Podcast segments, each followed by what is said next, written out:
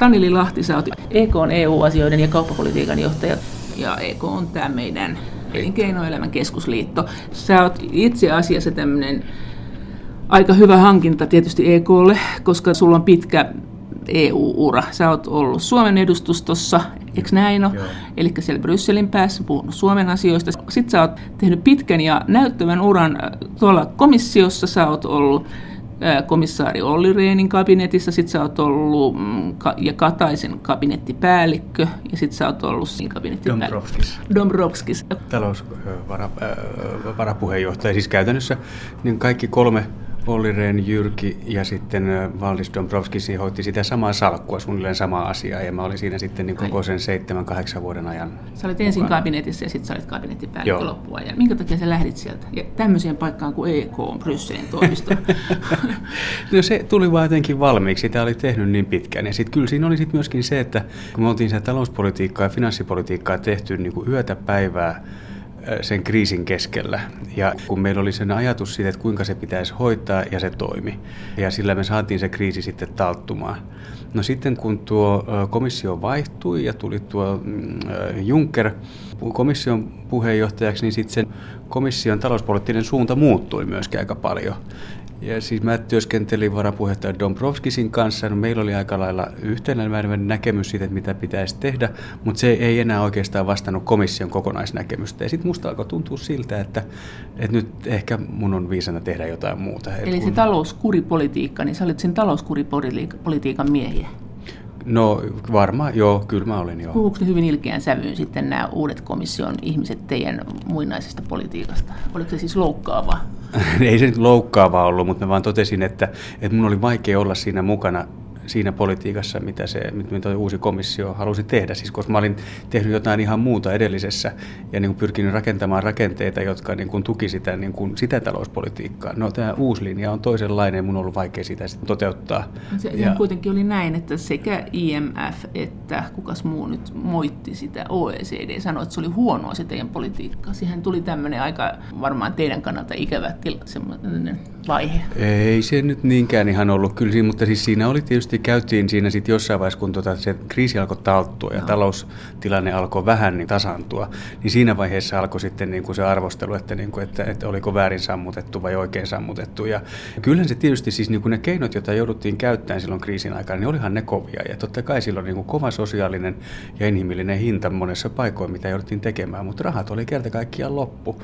Niitä piti, niitä, niitä, niistä piti olla todella tarkkana ja, ja niin kuin niiden päätösten tekeminen ja toteuttaminen, niin se tietenkään ei ole kivaa hommaa ja sitten lopulta siinä joutuu sitten niinku tietysti myöskin kritiikin kohteeksi. Niin se on ollut finanssikriiseissä aina, että ne, jotka siihen keskelle joutuu, niin ei niitä heti sen kriisin jälkeen kiitellä eikä välttämättä koskaan, mutta se piti tehdä ja kun mä on sitä, että me tehtiin oikeita asioita ja kun katsoo sitä, miten EUn talous on kehittynyt viimeiset neljä, viisi vuotta, niin aika hienosti. Niin, siis, sitä mieltä, että panitte sen kivijalan sille? Kyllä me laitettiin. Kyllä me niin, laitettiin. Mehän nähtiin silloin, tehtiin haastattelu, silloin kun sä olit, tästä on jo jokunen vuosi, komissiossa ja silloinhan se tunnelma oli vähän semmoinen, että ei meistä nytkään tykätä, mutta kyllä meidän mielestä näin kuuluu tehdä, että se oli aika yksinäisen näköistä touhua. Oli se, jo kyllä se välillä oli aika yksinäistä hommaa joo, mutta sitten tosiaan mulla tuli silloin tuossa puolitoista vuotta sitten, niin mä ajattelin, että no niin, että nyt tämä tuli valmiiksi, mä voin tehdä jotain muuta välillä.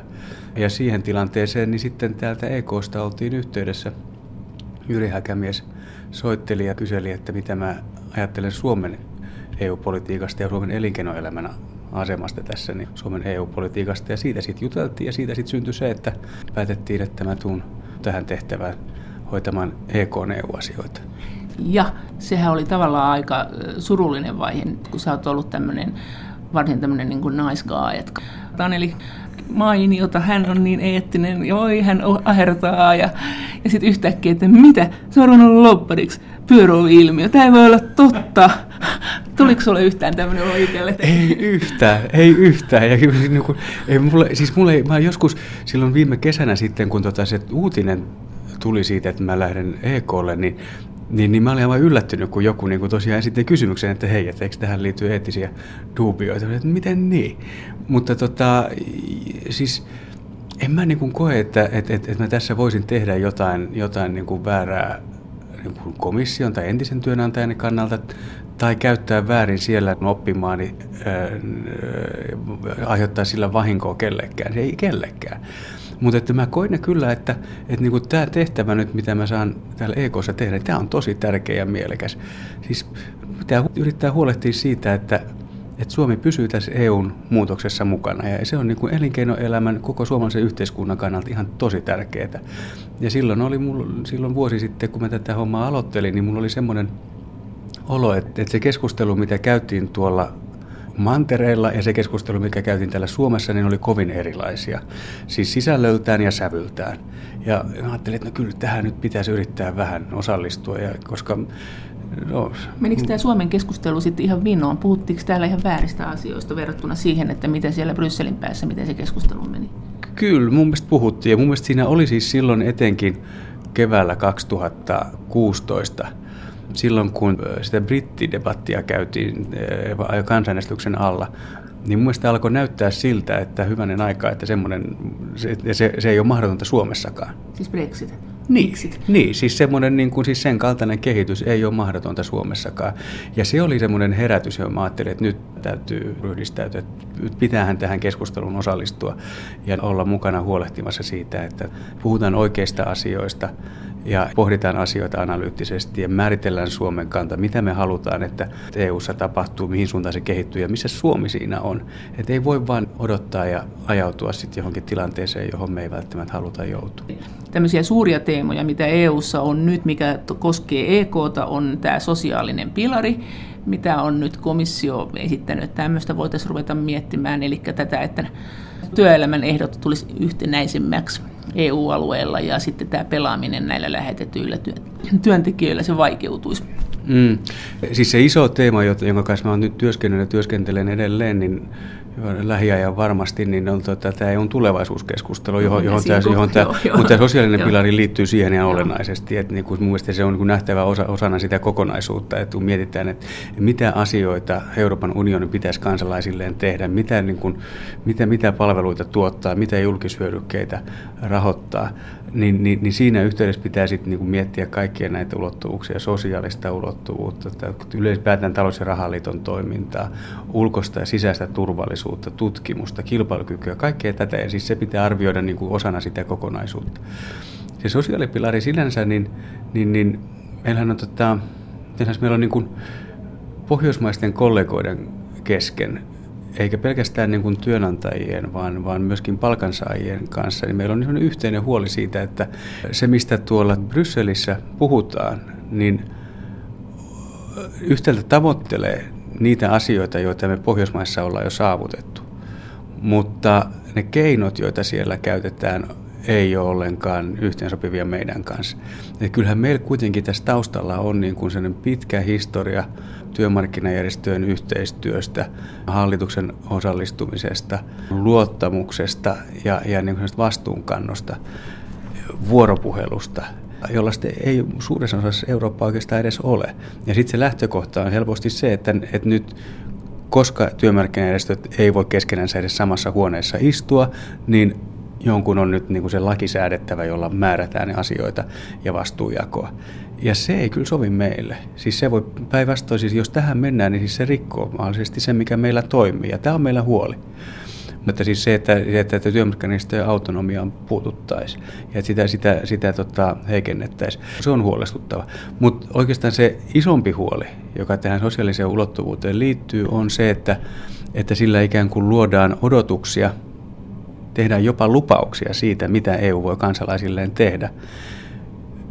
Tietään kuitenkin hyvin, että ei, ei unionilla ole siihen rahaa, rahkeita, kompetenssia, edes lainsäädäntöön määräysvaltaa. Ja tämä on semmoinen, mikä on taas pidemmällä aikavälillä unionille voi olla vaarallista. Jos Miten luodaan kuitenkin... odotuksia, joita ei voida lunastaa, niin sen tuloksena on valtava pettymys. No kyllähän tietenkin näitä tämmöisiä niin kuin palkkatasoja ja muita, niin näitä voi olla EU vaikea mennä millään mm. lailla määrittelemään mutta to, kyllähän EU on määritellyt nämä lähetettyjen työntekijöiden oikeudet, joista on aiheutunut just aikamoista pelaamista, että on pystynyt jostakin halpa maasta tuomaan meille työntekijöitä, jotka on sitten kilpailu meidän, me, meidän työntekijät ulos, ja senhän EU pystyisi kyllä järjestämään sen asian. Joo, mutta siis tämmöistä tapahtuu tosi vähän. Siis mä tiedän, että siis siellä on taustalla on niin oletus siitä, että tämmöistä tapahtuu tosi paljon, mutta, sitä, mutta siis sillä ei ole mitään tilastollista evidenssiä. Siis, se, siis niin kuin lähetettyjä työntekijöitä lähtee Saksasta ja Ranskasta paljon enemmän kuin mitä heitä tulee vaikkapa Puolasta Ranskaa. Ja, ja ne on silti siis hyvin pieni osa siis sitä niin kuin no, työvoiman suuri symboliarvo. Sillä on symboliarvo joo, mutta että siis se ei ole niin, kun se ei perustu todellisuuteen, niin se on vähän vaarallisia. Sellaiset symbolit, jotka on, niin kuin, jotka, jotka on kovin liioteltuja, niin ne, ne ohjaa väärin johtopäätöksiä tekoihin. Et et joo, totta kai sitten sääntöjen pitää olla selvät ja reilut, niitä ja väärinkäytökset pitää purkaa pois. Ja jos sellaisia on, niin siihen pitää puuttua, mutta ei saisi estää sitä, että vaikkapa jäsenmaista, jossa tulotaso on selvästi heikompi kuin vaikkapa keskisessä Euroopassa, läntisessä Euroopassa, että sieltä niin kuin pyrittäisiin saamaan kiinni, saamaan kirimään kiinni sitä hyvinvointitasoa, jota muualla Euroopassa on. Ja siis se tarkoittaa kyllä kilpailua ja liikkuvuutta ja se tarkoittaa sitä, että, että sitten myöskin niissä korkeamman tulotason maissa niin pitää tsempata. Et, ei, kyllä se, mutta että niin sulkemalla kilpailu pois, niin kukaan ei lopulta hyödy. EK on EU-asioiden ja kauppapolitiikan johtaja Taneli Lahti. Onko ne. tässä nyt tämmöinen tuolileikki tulossa, että onko EK niin kuin, ja teikäläiset EK eri maissa iloissaan siitä, että että nyt kun tämä työvoiman vapaa liikkuvuus toimii näin, ja pääoman vapaa liikkuvuus myös, ja palvelut ja tavarat, niin, niin se on aina, että kuka halvimmalla tekee, niin sinne vaan. Ja voidaan aina sanoa, että kiva, että köyhät nyt rikastuu, kun sinne tulee kaikki työntekijät näillä halvoilla palkoilla. Ja odotamme, milloin ne palkat sitten nousee. No, no se tapahtuu aika nopeastikin kyllä, jos se tota, antaa tapahtua. Et, et ei se, siis työvoiman liikkuvuutta ei ole edelleenkään riittävästi. Ja siis, ja siis ei, eikä pelkästään katsomalla sitä työnantajan näkökulmasta, vaan ylipäätään kansantalouksien toiminnan näkökulmasta. Ja siis sen niin kuin tämän tämmöisen catching up-prosessin kannalta. Sitä pitäisi olla enemmän. Ja sitä pitäisi tapahtua siis tietysti molempiin suuntiin. Et esimerkiksi Latviasta ja Liettuastahan siirtyi joitakin vuosia sitten varsin paljon ihmisiä, niin kuin työvoimaa, työikäisiä, koulutettuja ihmisiä maihin, joissa taloustilanne oli parempi, erityisesti Iso-Britannia. No nyt, paluu edessä, niin. Joo, mutta se paluu on edessä myöskin sen takia, että, siis, että Latviassa ja tuossa talous voi hyvin ja siellä on työvoiman pula, siellä on työpaikkoja nyt. Ja näinhän se parhaillaan toimii, että, että siis silloin kun näitä maita kohtasi talouskriisi, niin oli tavallaan hyvä, että, että väestölle oli mahdollista liikkua sinne, missä oli työvoimalle tilausta, jossa hän sai hyvin paljon palkkoja. Onko ne noussut ne palkat nyt niissä maissa? On, on, on. Ja siis niin tuossa, tuossa lähempänä Virossa palkat nousee hurjaa vauhtia. Että se alkaa olla jo niin kuin ekonomistille niin jopa jonkin verran niin kuin huolestuttavaa, että että niin ne palkko, palkkojen nousutahti on niin kuin lähellä 10 prosenttia se vuodessa neljään viittä vuotta peräkkäin. Siis julkinen se on, sektori on vähän liemessä, niillä ei ole varaa palkata ilmeisesti. En mä tiedä, siis siellä, on, siis siellä on, varmaan on ehkä näinkin, mutta, mutta että siis työvoimapula on Virossa Joo. joka tapauksessa ja siis siihen, kun osittain varmaan sitten että voi katsoa, että niin kuin Suomi on syypää, että meillä on, meillä on täällä niin paljon kysyntää ja tota, valmiutta maksaa sitten korkeampia palkkoja kuin siellä. Mutta tällä hetkellähän Euroopassa kaiken kaikkiaan ollaan lähettymässä tilannetta, jossa on enemmänkin pulaa työvoimasta kuin liikaa tarjontaa. No nythän sä oot mukana tosiaan tässä EUn tulevaisuuskeskustelussa hyvin aktiivisena. Tässä komissio järjesti Suomen edustusto täällä Suomessa Helsingissä järjesti tämmöisen tilaisuuden, jossa sinä ja, ja sitten Aura Salla Junckerin kabinetista olitte puhumassa tästä EUn tulevaisuudesta ja siinäkin sä olit vähän silleesti, että äh, olen EKssa, mutta olen vanha komission äh, ihmisiä. No, aika. Ja Aura Salla on vähän nuorempi, mutta keskustelenpa tässä. Mm, mitä varten te EKssa olette, tai siis joku ilmeisesti sallii sun loikkivan ympäri puhumassa tämmöisistä asioista. Minkä takia te olette näin aktiivisesti mukana tässä EUn tulevaisuuskeskustelussa. Mikä se missio on teillä, mitä, minkä takia te, te olette siinä niin paljon? Nythän on tulossa myös 11. päivä, jolloin tämä ohjelma tulee ulos, on taas uusi tilaisuus ja siinä on komissio ja te EK ja sitten SAK ja taas puhutaan EUn tulevaisuudesta. Ja mitä niitä nyt kattelee niitä listoja, niin vaikuttaa siltä, että ei nyt ainakaan mitään peruutusvaihetta siellä tulla suosittelemaan. Joo, en mä, siis ei ne pelkästään salli nykyisen työnantajan vaihe jopa kannustaa ja se oli yksi syy sille, minkä takia mutta tähän hommaan otettiin. Että koettiin, että tätä EU-keskustelua pitää käydä ja, ja, ja niin kuin se meidän missio on huolehtia siitä vähän niin kuin aikaisemminkin historiassa, että Suomen sitoutuminen länsi-integraatioon ja sisämarkkinaan, jossa meidän hyvinvointi syntyy, niin että se pysyy ainakin ennallaan ja pikemminkin tiivistyy. Ja tämä on se, mitä mä yritän tehdä ja se joskus tarkoittaa sitä, että osallistuu sitten julkisiin keskusteluihinkin, että jos mä niin kuin patistan julkista keskustelua Suomessa, niin kai mun sitten itsekin pitää siihen vähän osallistua, ettei se käy niin, että vaan osoittaa muille vastuita. Et mä tiedän, mulle itselleni niin, mä, mä en koe mitään semmoista niin kuin ongelmaa, niin kuin ro, ro, roolillista ongelmaa. Siis mä oon työskennellyt Eurooppa-asioiden kanssa aika pitkään Brysselissä ja, ja muualla. Oon työskennellyt Suomen valtiohallinnolle, komissiolle, nyt mä työskentelen Suomen elinkeinoelämälle ja et, et, ei, ei niin kuin mikään niistä tehtäisiin ole ristiriidassa toistensa kanssa.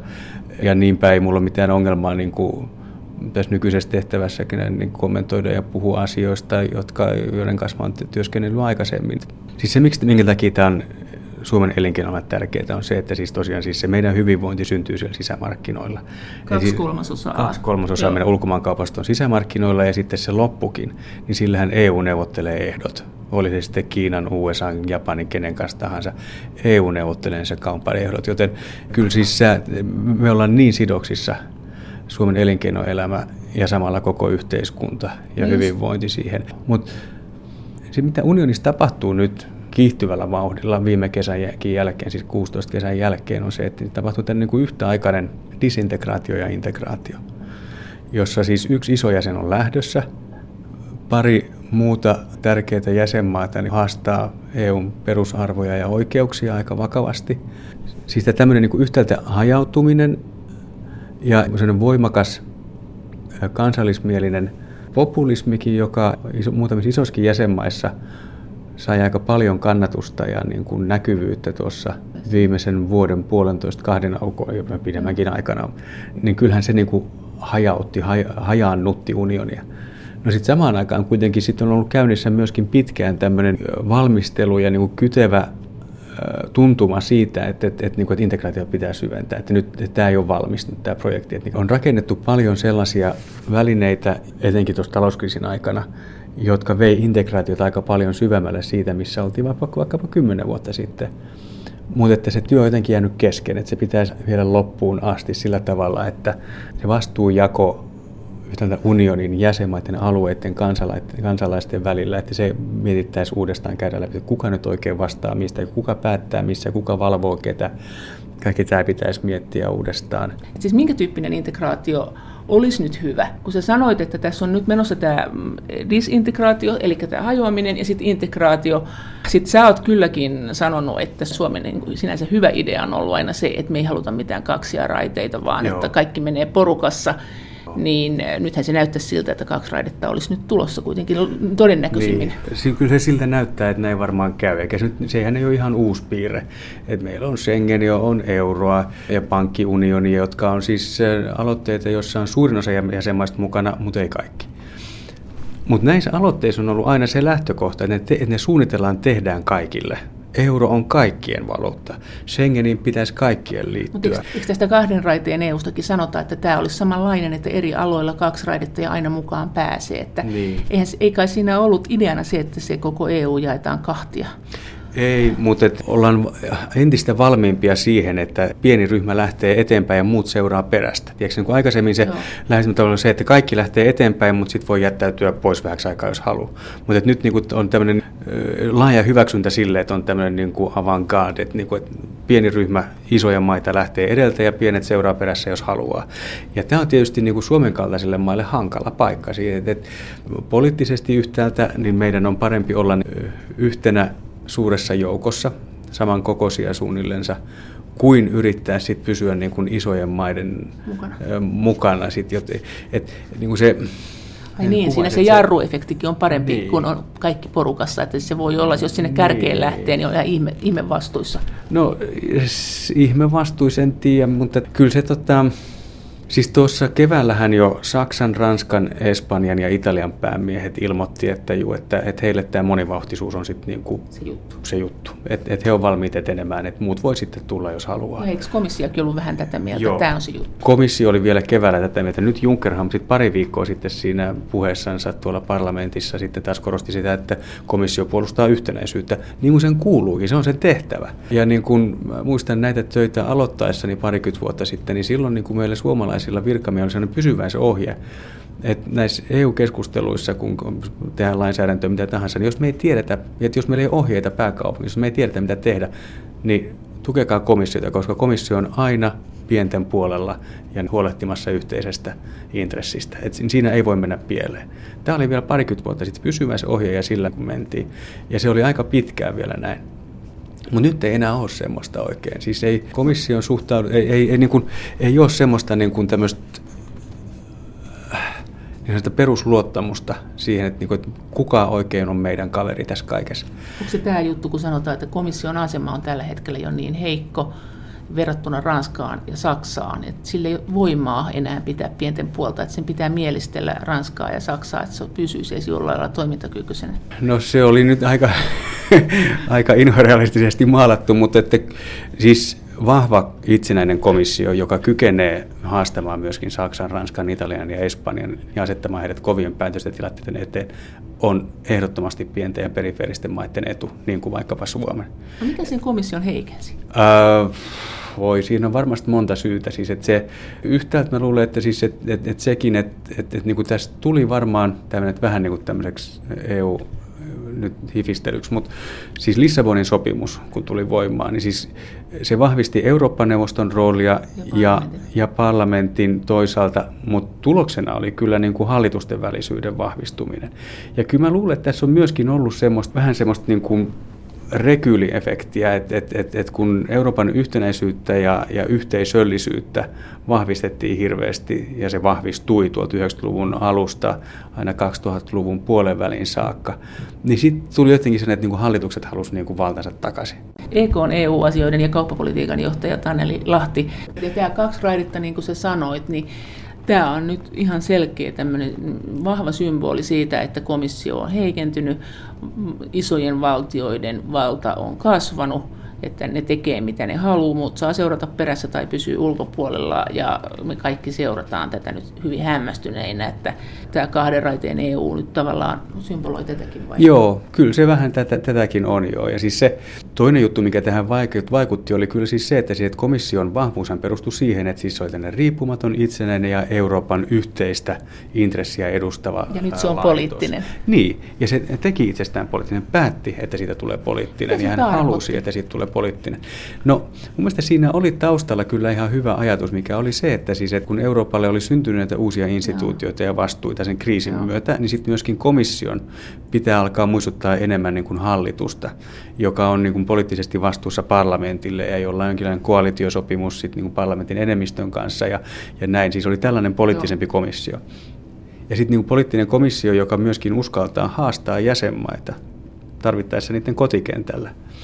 Mutta se ei sitten mennytkään ihan näin, vaan sitten tuloksena on ollut pidemminkin sit poliittinen komissio, jonka jäsenmaat sitten niinku tykkää tulkita, että no niin, että se ei olekaan enää se riippumaton itsenäinen ja niin kuin Euroopan yhteistä intressiä edustava, vaan se onkin, se poliittisuus on tällä tavalla niin kuin vähän heikentänyt komissiota, että, että siis niin kuin tällainen riippumattomuus, itsenäisyys, integriteetti, niin sen jäsenmaat kokee kärsineen. Ja sitten se antaa niin kuin tavallaan jäsenmaille niin kuin oikeutuksen, että no, sehän on vain komissio, joka puhuu.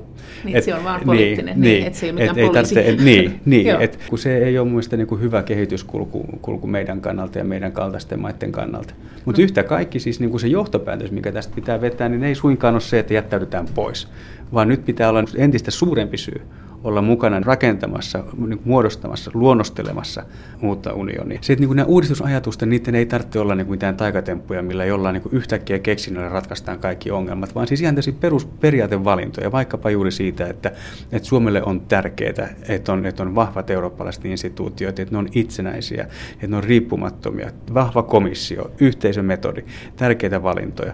Tai sitten esimerkiksi vaikkapa sen rahoituksen kannalta, että EUlla on tosi pieni budjetti.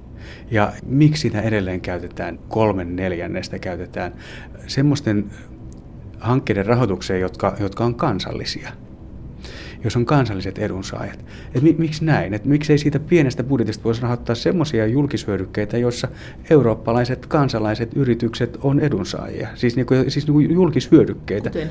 No, kuten vaikkapa ulkoiseen tai sisäiseen turvallisuuteen liittyvät asiat, innovaatio, tutkimustoimi, jossa, jossa on niin, niin selväiset niin eurooppalaiset skaalaedut, ehkä investoinnit eurooppalaiseen infrastruktuuriin, joka on rajat, niin kuin oikeasti rajat ylittävää, eikä jotain niin kuin tienpätkää jossakin jäsenmaassa, joka ei vie minnekään, vaan oikeasti Eurooppaa yhdistäviä hankkeita. Siis, siis se, missä EU on tosi arvokas, on myöskin ulko- ja turvallisuuspolitiikka ja kehityspolitiikka. Ja siis ne on asioita, jotka vaikuttavat meidän omaan turvallisuuteen ja hyvinvointiin hyvinkin suoraan. Mutta siitähän ja, on sanottu, että Suomi tosin tietenkin haluaisi tämmöistä, koska me emme kuulu NATOon, mutta se ongelma on se, että koska me ollaan aika nyrpeitä oltu kaikkeen ja yhteisvastuusiin ja kaikkeen, aika vaikea odottaa että nyt kun me haluttaisiin tämmöistä ja meillä tässä on suuri intressi, niin että EU tästä nyt sitten riemurinnoin tulisi meitä tukemaan. Näet sitä näin, että meillä on vähän tämmöinen tilanne, että me ei olla oltu sinne suuntaan nyt niin kauhean EU-innokkaita ja se saattaa kostautua.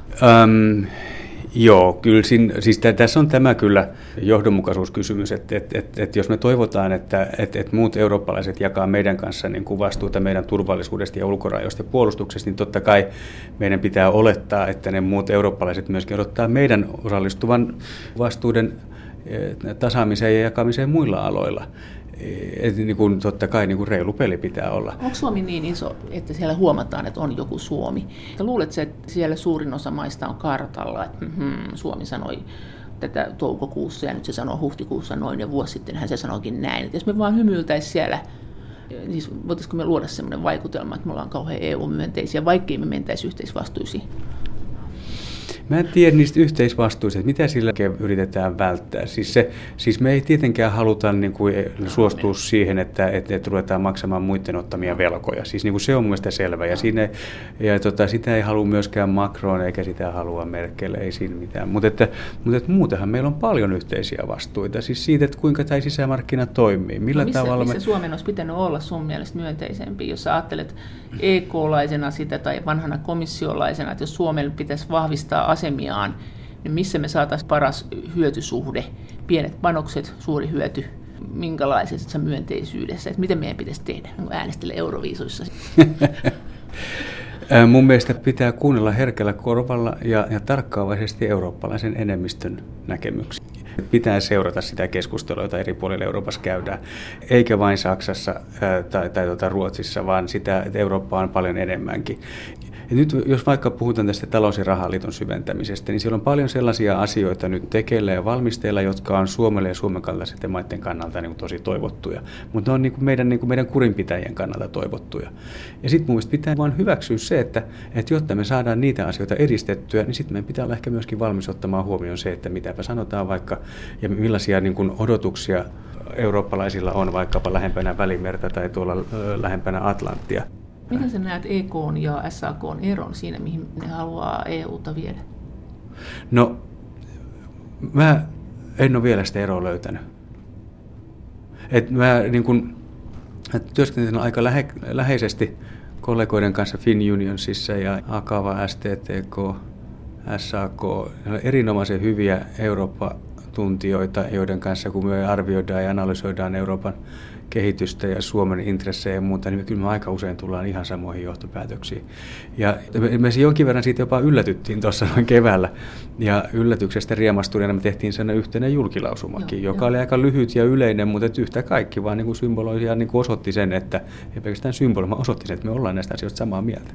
Varmasti yksityiskohdista voidaan käydä taas niin kuin sit, sit, sit, keskustelua pitkäänkin, mutta että niin kuin se kokonaisuuden osalta me, ollaan, me ollaan ihan samaa mieltä. Mikä sinusta on se pahin vaihtoehto? Vaihtoehto, mitä tässä EUn kehityksessä voi tapahtua? No Suomen kannalta pahin vaihtoehto on se, että tulee enemmän, enemmän tämmöisiä hallitusten välisiä aloitteita yhteistyön tiivistämisestä eri politiikkalohkoilla, joihin lähtee mukaan puolen tusinaa, tusinan jäsenmaita, ja muut sanoo sitten, että no, me jäädään odottelemaan ja katsellaan, miten toi menee, ja sitten liitytään myöhemmin, jos katsotaan tarpeelliseksi. Ja sitten käy niin, että kun näitä valintoja tulee vuosien mittaan riittävän monta, niin alkaa näkyä, että osa jäsenmaita on mukana kaikessa yhteistyössä ja sitten on ryhmä jäsenmaita, jotka on jättäytyneet pois suurimmasta osasta tai merkittävästä osasta. Ja sitten se todellinen sisämarkkina, se missä se hyvinvointi syntyy, niin se toteutuu niiden maiden kesken, jotka on mukana kaikessa yhteistyössä. Jos Suomi ei ole siinä joukossa, niin sitten sit, sit, sit meidän vaan hyvinvointi vaan kärsii. Se on mun mielestä se, niin kuin se huolestuttavin ja, niin kuin, ja vakavin. EK on EU-asioiden ja kauppapolitiikan johtaja Taneli Lahti. Entäs tämä kauppapolitiikka? Miten sä oot nyt mieltä EK-miehenä tästä EUn kauppapolitiikasta? Sitä on sanottu, että kauppapolitiikka oli ennen vanhaan EUn kruununjalokivi. Mitäs TTIPin eli USA ja EUn välisen vapaakauppa- ja investointisujasopimuksen, mm. mitä sä arvelet, että mitä sille käy? Mä, siis mun veikkaus on, ja tämä on ihan vaan mun veikkaus, mun veikkaus on, että vuoden kuluttua tähän aikaan, siis syksyllä 2018, niin ollaan taas neuvottelupöydissä USA ja EU ja keskustelee kauppasopimuksesta, jonka nimi ei varmaankaan ole TTIP, vaan jotain muuta, ja jonka kattavuus on varmaan muuttunut jonkin verran, mutta kyllä Yhdysvalloissa on niin suuret intressit sopia kaupan ehdoista meidän kanssa, ja niin kuin on meilläkin, niin että et, et, niin kuin kyllä ne lopulta sitten niin voittaa ja sitten sit ruvetaan neuvottelemaan. Se varmaan vie aika pitkän aikaa ennen kuin sen sopimus syntyy. Mitä ja ennen kuin se, no, siis ensi vuonna, jos palataan pöytiin vuoden kuluttua, niin mä luulen, että seuraava komissio, joka siis aloittaa 19, saattaa voida saada neuvottelut valmiiksi, mutta sopimus ei tule vielä voimaan seuraavan komission aikana. Että kyllä se on 25 ja jotain sellaista. Mitkä tulee olemaan suurimmat väännön aiheet? Mä veikkaan, maatalous. no maatalous on varmasti klassinen, mutta sitten sen lisäksi niin varmaan mä veikkaan, että verotus. Täh? Joo ehkä myöskin tota, noin digiasiat, koska siis sehän on niin uusi elementti noissa vapaakauppasopimuksissa, joka pitää ottaa paljon nykyistä enemmän Mistä, esiin. Mitä nämä voisi tarkoittaa? Mistä ne ristiriidat syntyy? Siis verotuksen osalta siis niin kuin sehän ei per, pitäisi, pitäisi kuulua se asia, Joo, mutta ähm, minusta tänään on odotettavissa, että tuo komissio päättää jälleen tästä veroseuraamuksista yhdelle isolle amerikkalaiselle investoijalle Euroopassa. Ja, ja tänään on siis keskiviikko, tänään. eli viikko ennen kuin tämä tulee ulos. Joo, Joo. ja mä luulen, että siitä syntyy, siis, kun, siis suurimmat yhdysvaltalaiset investoijat Euroopassa on nyt joutuneet viimeisen parin vuoden aikana tämmöisten aika kovien, varsin laajojen niin veropäätösten kohteeksi, niin mä luulen, että jo pelkästään se tarkoittaa, että Yhdysvallat haluaa ryhtyä neuvottelemaan näistä jossain vaiheessa EUn kanssa. Siis näistä veroseuraamuksista, joo, ne voisi kytkeä joo. siihen TTIPiin. No mä, siis, ja siis se, se tulee asettamaan taas EUn tosi vaikean paikan eteen, koska me ei ole siihen ollenkaan valmiita, mutta mä vaan arvelen, että siis tämä on se dynamiikka, että siis Yhdysvallat tulee näin tekemään. No, entäs sä sanoit äh, dig- digitaalisuus, miten se? No digitaalisuus sen osalta, että, että, että, jos, että jos me perinteisesti ollaan niin EU-ssa itsessään, mutta sitten myöskin, myöskin sä pyrit niin määrittämään ne ehdot ja mahdollisimman laajan vapauden neljälle teemalle, joka on siis niin kuin, niin hyvin tiedetään tavaroiden ja palveluiden pääomaan ja osaamisen, eli Joo. ihmisten vapaa liikkuvuus. Työvoiman, no se, ei ihmisten. Työ, no ei siis osaamisen ihmisten työvoima. Ei, niin, jo, niin se, se on, on työvoima, se on, työvoima jo, ja osaaminen jo, ennen jo, kaikkea. Mutta, mutta se viides vapaus on nykyään data. Ja se on niin kuin nousemassa niin kuin teemaksi ja, ja tota, meillä on EUn sisälläkin aika paljon erilaisia lähestymistapoja jäsenmaiden kanssa siitä, että miten data ja datan liikkuvuutta käsitellään. Tämä komission aloite digitaalisista sisämarkkinoista, joka on tosi hieno ja kaunis ja niin kuin kaikin puolin niin kuin järkevä ja tavallaan itsestäänselvä, niin sen toteutuminen on osoittautunut tosi vaikeaksi. Että vaikka ne lainsäädäntöehdotukset on tehty, niin ne ei tunnu millään etelevän neuvostossa, koska jäsenmaiden lähtökohdat ja valinnat on niin erilaisia. Mutta siinä vapaakauppasopimuksissa data ja datan liikkuvuus tulee olemaan ihan toisessa roolissa tulevaisuudessa kuin tähän niin, mennessä. ei enää riidelläkään näistä standardeista. Nehän on ollut tämmöinen hieno protektionismin, piiloprotektionismin ase, että on aina kehitetty joku kummallinen standardi, joka on stopannut sen Joo. tuonni. Varmasti niistäkin riidellään, mutta mä luulen myöskin, että, että se on myöskin hahmotettu, että, niin kuin, että ne ei ole enää tullit, jotka, jotka aiheuttaa kustannuksia, vaan ne vaan, vaan ne standardit, erilaiset niin kuin tekniset määräykset ja, ja, ja velvoitteet, jotka estää kauppaa ja, ja, ja kilpailua. Ja sitten sit on tietysti myöskin se, että, siis, että onhan noi, nämä niin arvoketjut, niin ne on tullut niin monimutkaisiksi, että, että, että niin perinteinen kauppapolitiikka ei oikein enää toimi myöskään niin kuin niiden kauppavirtojen hallinnaiset, vaikka yrittäisi olla protektionistinen se niin kuin käyttämällä vanhanaikaisia metodeja, niin aika äkkiä kyllä osuu omaan jalkaan, koska esimerkiksi ihan vain hyvin simpeli esimerkki, Yhdysvallat oli ja presidentti Trump oli hyvin loukkaantunut Saksalle ja Saksan autoteollisuudelle ja sitä mieltä, että tota, tuontia pitää vähentää ja Yhdysvallan autovientiä pitää lisätä. No kuka on Yhdysvaltojen suurin autoviejä? BMW. No, saksalainen investoija. Ja siellä on Mercedesellä, Volkswagenilla isoja tehtaita Yhdysvalloissa, mutta myöskin Meksikossa, jossa sitten tehdään taas jotain osia, joita käytetään Yhdysvalloissa. Ja sitten niin se osaaminen tulee osittain Euroopasta ja sitten tuotteet viedään taas Eurooppaan. Siis mihin sä tässä tartut sitten, niin kuin, että jos sä haluaisit vaikka olla tosi protektionistinen ja pitää työpaikat meillä raja kiinni, niin millä sä sen teet niin satuttamatta itseäsi niin heti? Eli ainoa oikeastaan tämmöinen toimiva, tai, tai ei ainoa, mutta erittäin toimiva protektionismin välinehän EUlla, ja nyt eletään kuitenkin tämmöistä, niin kuin, että protektionismi on ruma sana, mutta sitähän kuitenkin harrastetaan ympäriinsä, on nämä yritystuet. Ja nehän tietysti mm. liippaa sua EKssa. Että jostakin syystä nämä yritystuet usein kohdistuu semmoisiin yrityksiin, joilla menee ihan hyvin, mutta joilla on vientiä, jolloin kun niitä tuetaan, niin näin mm. saadaan kilpailuetua muihin vastaaviin firmoihin. Joo, yritystuillahan on eu tietysti hyvin tarkat säännöt ja niitä valvotaan aika tarkkaan. Ja ihan totta, vaikka katsoo näitä, mitä meillä saa. Joo, kyllä. ihan totta. Siis se on tuo komissaari Vestagerin ihan ensimmäisiä juttuja, siis siihen nämä veropäätökset myöskin liittyy että ne katsotaan niin kuin... Siis ne, mitkä e- nyt Amerikalle mätetään, joo. niin ne on piiloyritystukien takia. Näin juuri, Aha. näin juuri että ne vääristää kilpailua. Että, että, niin kuin, että joku yritys saa niin kuin erilaisen verokohtelun kuin joku toinen, jolloin on sitten tietysti syntyy niin kuin epätasainen kilpailutilanne ja tältä pohjalta niihin puututaan. Kyllä nämä, siis äh, Suomessa ei yritystukia ei käytetä paljon, ja ne kyllä ne on tietysti mutta tarkkaan saa ne pienet yritykset, ne... niitähän saa ne samat yritykset vuodesta toiseen, että kyllähän se vähän näyttää kummalliselta. Myönnän. Siis se, tota, se on, mutta kanssa on semmoinen asia, että, että, niin kuin, että aika helposti sanotaan, että yritystuet pitää niin kuin lopettaa, käytetään ne johonkin niin kuin fiksumpaan, tuottavampaan, ähm, mutta sitten kun niitä ruvetaan perkaamaan, niin ei niitä niin kauhean paljon ole, mistä voisi sitten perata ilman, että siitä tota, on aika isoja vaikutuksia. Et helppo sanoa, vaikea tehdä. Mutta kyllä sitä prosessia tietysti nyt niin kuin hallituksenkin johdolla tehdään, että taas ne kammataan läpi, että onko nämä kaikki todella tarpeen, mitä vaikutuksia sillä olisi, jos näitä vähennetään. Entäs tämä vielä tämä, tämä tulevaisuuskeskustelu, kun sä mm. sanoit, että pitäisi keskustella. Ja tässäkin ohjelmassa on ihmetelty sitä, että kun komissio avaa keskustelun, että keskustelkaa nyt tästä, tässä olisi tämmöinen nettisaitti, että menkää sinne keskusteleen, mm. ja Mm, sitten samaan aikaan niin kuin tästä tulevaisuudestakin on tämmöisiä seminaareja. Onko sillä todella jotakin merkitystä, että joku kansalainen keksii jonkun maata kaatavan EU-idean, että näinhän tämä pitäisi järjestää, että lukeeko todella sen joku sieltä nettisaitilta ja vie sen sitten vaikka Junckerin pöydälle, että kattokaa, löytyy tämmöinen, ajetaan nyt alas nämä meidän omat ideat, että tämä on hyvä.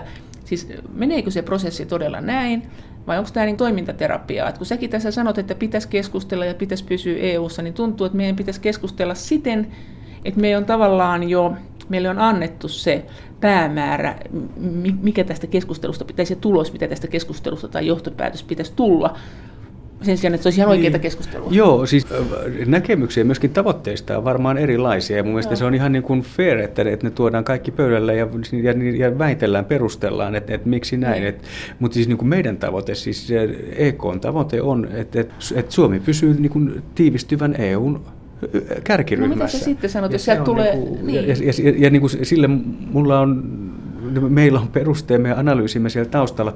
Joku toinen on todennäköisesti toista mieltä ja sanoo, että ei kyllä tämä on meille kaikki liian rankkaa ja jättäydytään pois.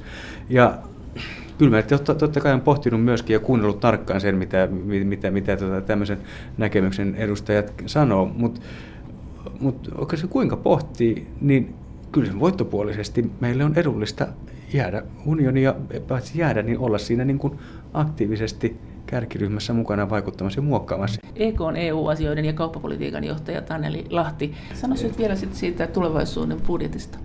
budjettineuvotteluista ja maatalouspolitiikasta. Mm. Mitä on odotettavissa? Ne tulee olemaan, kun päästään tästä yleisestä EU-keskustelusta, josta nyt ehkä ei yhtään mitään, koska vaikea se on kuvitella, ei kuitenkaan mitään perussopimuksia mennä muuttelee. Että aika lain meiltä niin. tulee varmaan se tulos olemaan. Ja siinähän se sitten se varsinainen koetin kivi on, kun ruvetaan seuraavaa budjettineuvottelua käymään, koska tarkoitus todennäköisesti on vetää maatalous- ja rakenne- ja aluerahoja alas ja lisätä sitä pakolaispuolelle sitä rahaa taikka turvallisuuden edistämiseen. Ja silloin niin. maat joutuu tosiaan maksamaan itse maataloutensa plus maksaa sen budjetin ehkä samansuuruisena mm. kuin ennenkin. Tiedätkö, jos, jos päästäisiin noin pitkälle, niin mä olisin oikein tyytyväinen. Mutta mulla kun tätä ei ole vähän aikaan harrastanut, niin, niin se näkee, niin kun asiat, asiat näkee toistuvan. Ja yksi teema, joka toistuu parin kolmen vuoden välein on se, että syntyy semmoinen niin kuin yhteinen näkemys siitä, että nyt tämä EU-budjetti pitää laittaa niin kuin järjestykseen. Tässähän ei ole mitään tolkkua, kuinka vaikeaa tämä rahan käyttäminen on. Se on byrokraattista, se on hidasta, sillä rahoitetaan vääriä asioita. Ja sitten niin kun alkaa sinne harjoitus, joka tähtää siihen tehostamiseen, yksinkertaistamiseen, kaikkeen hyvään, ja sitten niitä ehdotuksia tuodaan pöydälle, ja sitten lopulta jäsenmaat sanoo, että ei muuteta mitään. Siis se niin kuin riita ja paha mieli, mikä saadaan aikaan siitä yhdestä prosentista BKT, on iso. Ja, ja niin kuin sen, se, mikä menee niin se, EU-budjettiin. Niin, se EU, EU-budjetti on prosentin BKTstä ja niin kuin se palautuu jäsenmaihin kaikki. Mutta eri jäsenmaihin. Eri jäsenmaihin, mutta että, pff, aika pieniä ne niin nettosaannit ja ne, ne, ne nettomenot. Nettosaannit kyllä siis on, on ollut tosi tärkeitä muutamille jäsenmaille, jotka liittyivät silloin 2004-2007 aivan erityisesti. Et siis kyllä siellä on niin tehty todella paljon isoja asioita.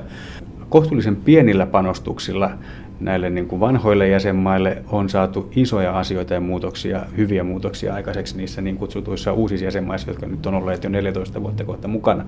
Mutta siltikin, niin siis kyllä se, niin kuin se neuvottelu siitä prosentista, joka käydään aina seitsemäksi vuodessa eteenpäin, niin se poliittinen hinta on aivan hirveä sille, kun niin se paha mieli, mikä siitä syntyy, siis siitä, siitä neuvottelusta on ihan, ihan jotain niin suhteetonta siihen nähden, että mitä sillä rahalla oikein tehdään ja, ja, ja, ja kuinka iso summa se oikein on.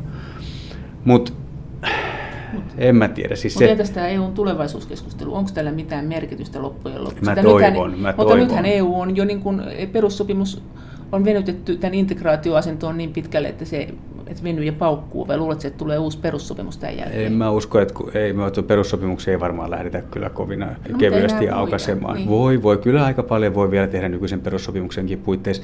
Huolestuttavampaa mun mielestä olisi kyllä se, että, niin kuin, että nämä tämmöiset hallitusten väliset sopimukset niin kuin EU-sopimusten linnalle, että ne yleistyy, koska se on just sitä niin kuin pienessä ryhmässä etenemistä ja hallitusten välisyyttä, jolloin on aika vähän niin kuin mitään tämmöisiä checks and balances. Se, mitä tapahtuu niin kuin EU-puitteissa, niin siis sitä valvoo parlamentti Euroopassa, sitä valvoo kaikkien jäsenmaiden parlamentit ja usein vielä alueidenkin parlamentit. Ja sitä valvoo myöskin yhteisötuomioistuin ja kaikki ne instituutiot, joita me ollaan perustettu. Se, mitä tapahtuu hallitusten välillä, pääministereiden välillä, suljetussa huoneessa, ja sitten niin saa, saa heidän allekirjoituksensa parin sivun paperille, niin ei sille ole näitä instituutioita kuka se toimeenpanija, kuka huolehtii siitä, että, niin kuin, että, se, to, että se toteutetaan oikein ja valvoo. Ja, ja niin kuin senkin takia nämä hallitusten välisyydet on vähän hankalia. Pitäisikö ne kieltää? Ei milläs niitä kieltää, jos päämiehet semmoisen haluaa tehdä, niin on vapaita sen tekemään. Mutta että se on niin kuin meidän kannalta, pienen jäsenmaan kannalta, ne on vaikea juttu. Miten veronkierrolle pitää tehdä? Oletteko te EKssa sitä mieltä, että rauhallisesti nyt vaan edetään hyvin rauhallisesti? Joo, rauhallisesti kyllä joo. Mitä? Mut, et, Kuinka tota, no, no siis tässä siinä veroasioissa Minusta on, on perusteltu katsoa veroasioita sisämarkkinoiden toiminnan kannalta mutta se ei saa johtaa siihen, että, että, tota, että jäsenmaiden niin kuin oikeus päättää omasta verotuksestaan heikkenee. Mutta tämä ralli, kun sanotaan, että joka maa on veroparatiisi, että me kaikki kilpaillaan verotuksella niin kuin toisten ei, mutta ei, ei, ei, ei, se, ei, ei, ei semmoista. Mutta verokilpailu on minusta perusteltu ja se on sallittava. Siis, siis kyllähän kun yritykset päästä, päättää investoinnista siitä, minne he luo työpaikkoja, niin he katsoo sitä ympäristöä ja katsoo, niin kuin, että missä heidän omat markkinansa on, missä on niin kuin hyvät olosuhteet no, investoida. Se olla harmonisoitu? Ja ei, ei, miss, ei, ei. Veropohja voi olla, mutta veroasteet ei. Samalla logiikalla, mutta eri prosentit, joo. Niin, koska siis kyllä, mun mielestä, mun mielestä mä, mä kuulen usein tuolta myös ranskalaisilta kollegoilta, että, niin kuin, että joka puolella pitäisi olla about niin kuin ranskalainen ja. verojärjestelmä ja ranskalaiset veroasteet. Ja se ei mun mielestä ole reilu eikä oikein. Siis me ollaan täällä pikkusen reunalla Eurooppaa. Täällä ei ole hirveästi kuluttajia, täällä ei ole hirveästi luonnonvaroja, täältä on aika pitkä matka joka puolelle. Mutta se, mitä me voidaan tarjota, on osaamista, hyvät niin kuin luotettavat olosuhteet, ennakoivuutta ja kohtuullinen hinta tällä olemiselle ja siihen kuuluu verotus myöskin. Että, että kyllä meidän pitää voida, niin kuin vaikkapa virolaisten myöskin, pitää voida kilpailla investoinneista myöskin niin kuin tarjoamalla kohtuullisia verotusehtoja. Ei veron kiertoa, mutta sitä, että niin kuin kohtuullista, järkevää, reilua verokilpailua pitää voida harjoittaa. Näin sanoi EK eli Elinkeinoelämän keskusliiton EU-asioiden ja kauppapolitiikan johtaja Taneli Lahti. Kiitos teille viesteistä ja kommenteista ja kaikki viestit ja kommentit näistä EU-asioista ovat aina erittäin tervetulleita ja niitä voi edelleen lähettää sähköpostiosoitteeseen maija.elonheimo.yle.fi ja sen lisäksi me voimme ohjelman lähetysaikana keskustella kaikki yhdessä näistä EU-asioista kanavan lähetysikkunassa.